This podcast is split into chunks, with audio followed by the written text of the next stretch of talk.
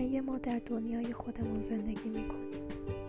اما اگر به آسمان پر ستاره بنگری در خواهی یافت که آن بالا همه دنیاهای متفاوت با هم یکی شدند تا صورتهای فلکی و منظومه های شمسی و کهکشانها را شکل دهند.